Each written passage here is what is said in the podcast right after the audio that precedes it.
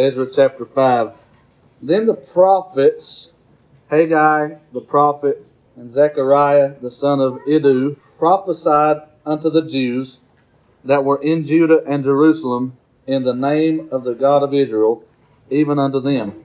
Then rose up Zerubbabel the son of Shealtiel and Jeshua the son of Jozadak, and began to build the house of God, which is at Jerusalem, and with them were the prophets of God helping them.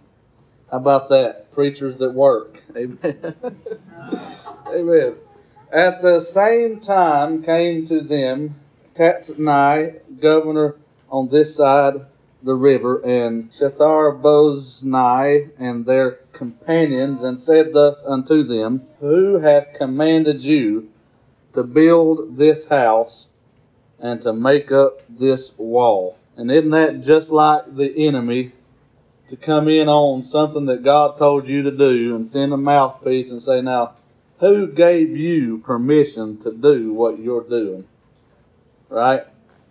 Then said we unto them after this manner, What are the names of the men that make this building? But the eyes of their God was upon the elders of the Jews, that they could not cause them to cease. And boy, don't we need some Christians today that can't be caused to cease. Amen, church? Uh, till the matter came to Darius, and then they returned answer by letter concerning this matter. A copy of the letter that Tatnai, governor on this side the river, and Shethar Bonzai and his companions, the Apharsachites, which were on this side the river, sent unto Darius the king.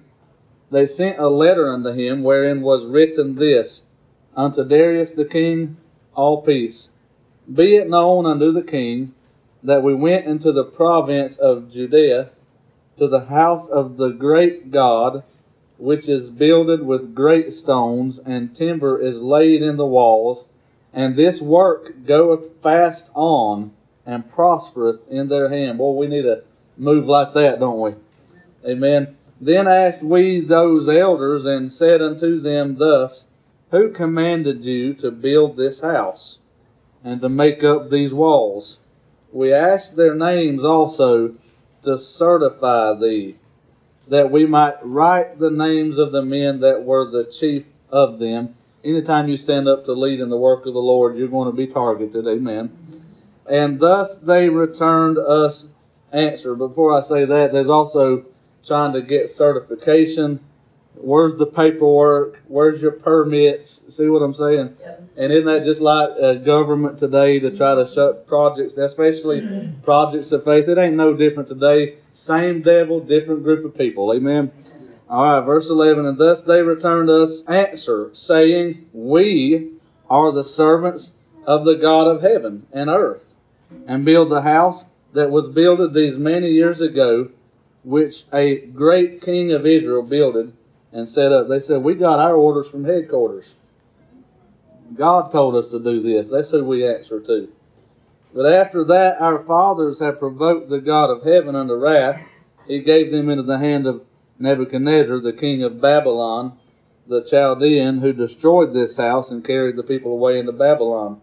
But in the first year of Cyrus, the king of Babylon, the same king Cyrus made a decree to build this house of God. The vessels also of gold and silver of the house of God, which Nebuchadnezzar took out of the temple that was in Jerusalem, and brought them into the temple of Babylon. Those did Cyrus the king take out of the temple of Babylon, and they were delivered unto one whose name was Sheshbazzar, whom he had made governor, and said unto him, Take these vessels, go carry them into the temple that is in Jerusalem, and let the house of God be builded in his place. And and I like to say there that God is a God of turnaround. Amen. Just because we go through seasons where it feels like we're not making progress, building the work of the Lord, God also has a way of turning things around at just a moment's notice. Amen. And and returning favor as God's people pray and as God's people repent. Verse 16. Then came the same Sheshbazzar and laid the foundation of the house of God, which is in Jerusalem. And since that time, even until now, hath it been in building, and yet it is not finished. Now, therefore, if it seem good to the king, let there be search made in the king's treasure house, which is there in Babylon, whether it be so, that a decree was made of Cyrus the king to build this house of God at Jerusalem, and let the king send his pleasure to us concerning this matter. They're saying basically, hey, king, check your records. You'll find not only do we have heaven's authority, but we have earth's authority. Amen. And I'll say this sometimes we're not always granted earth's authority, but when you move on heaven's authority, God has a way of moving earth's authority, right? And so uh, we got to keep moving forward. But my focus is verse 16, where it said this And since that time, even until now, hath it been in building, and yet it is not finished.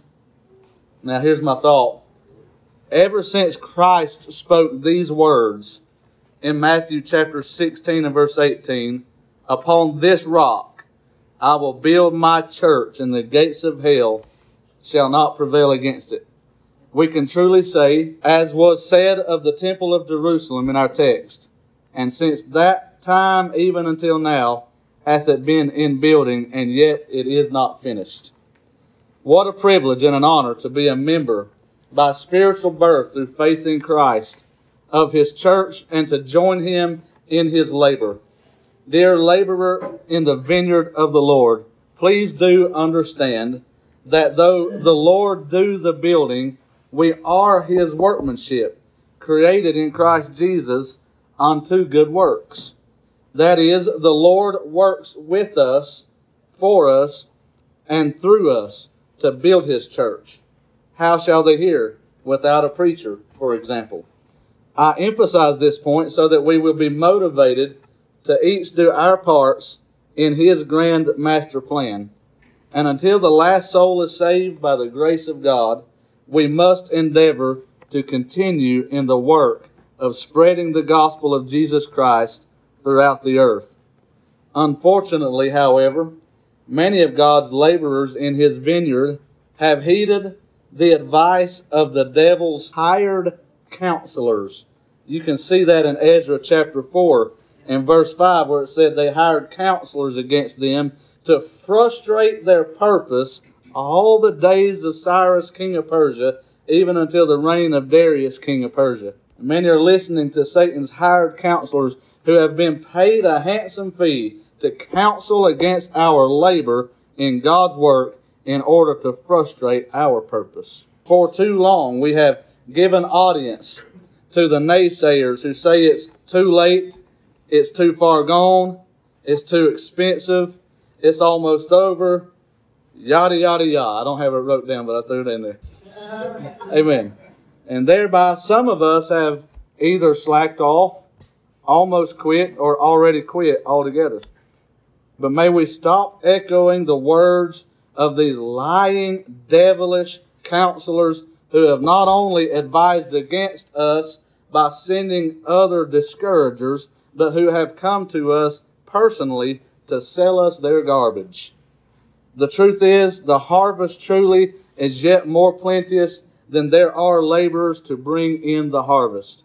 And until we pray and God answers to our beckoning call for more laborers, not less, we must say of the work, yet it is not finished. Now is not the time to slow down. Now is not the time to take a break. Now is not the time to give up. Now is not the time to quit. Now is the time to redeem the time because the days are evil. There's no time to waste, child of God. Get up, preach, sing, testify, go on that mission trip, surrender to that call, witness to that neighbor, that coworker, that friend, or that family member. Do it and do it now because the work is not yet finished. Let's pray. Father, I sure do thank you for this sobering reminder of the great task that is given us, of the great commission. Though many millions join with us in this effort, the laborers are yet few.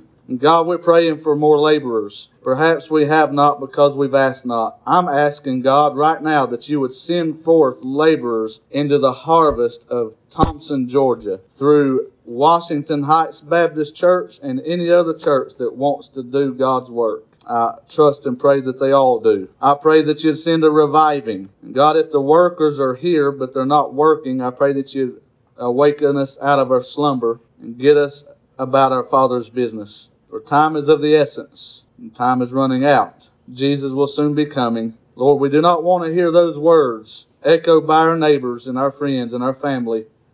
The harvest is past, the summer is ended, and we are not saved. Birth in our hearts, O God, a renewed hunger and thirst for righteousness and for the gospel to go forth and for us to reach this world at all costs that you would require of us. Help us to be spirit filled, spirit led.